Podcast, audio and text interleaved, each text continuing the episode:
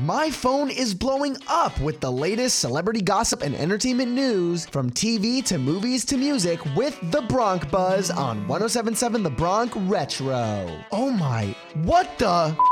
What is going on today? Welcome to the Bronc Buzz, your daily dose of sizzling celebrity drama and entertainment news. I'm your host, Heather Batezel, coming at you from 1077 The Bronc Retro here at Rider University. American Idol winner Scott McCreery and his wife Gabby have welcomed their first child together.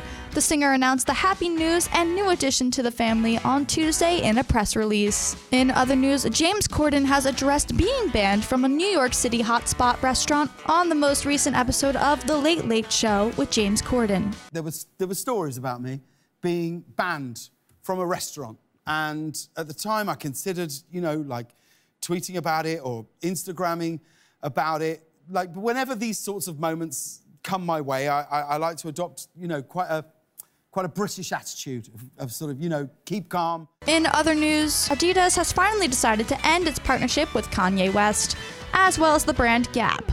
The sportswear company released a statement on Tuesday saying it does not tolerate anti Semitism and any other sort of hate speech, calling Kanye's recent comments unacceptable, hateful, and dangerous.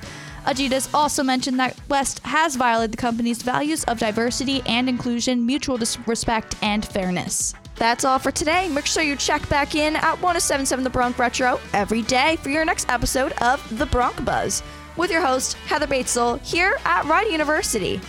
The tea never stops spilling, so stay notified with the Bronc Buzz every day. And to catch up on past gossip, you can listen to the Bronc Buzz on your favorite podcasting platforms through our website 1077thebronc.com slash broncbuzz. As we return to the classic hits of the 50s, 60s, 70s, 80s, and 90s, only on 1077 The Bronc Retro.